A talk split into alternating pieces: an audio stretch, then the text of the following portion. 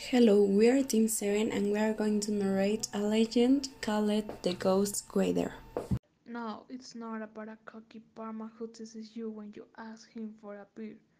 There are some, but for tonality, those are more laughable than scary.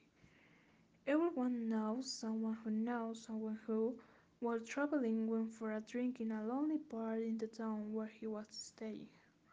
To pass the time and unwind after many hours behind the wheel, the driver consumes several gin and tonics in live conversation with the bartender. According to legend, the stranger returns the next day and meets another bartender. Upon inquiring about his companion, if he is free that day, he learns to his astonishment that the establishment has been closed the night before. Right now, we are all visualizing a roadhouse near a dusty Route 66 motel.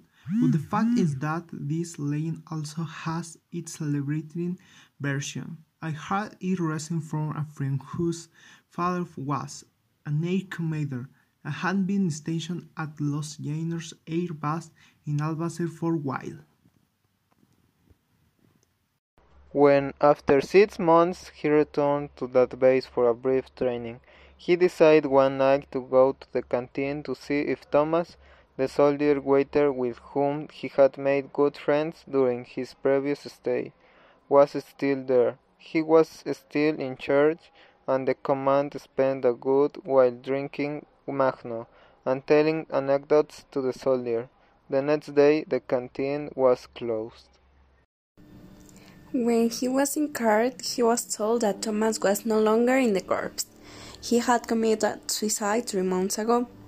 The canteen was closed because of the suicide and the competition of the new office quarters. We hope this legend has been to your liking and above all, that you never suffer a scare. Happy Halloween!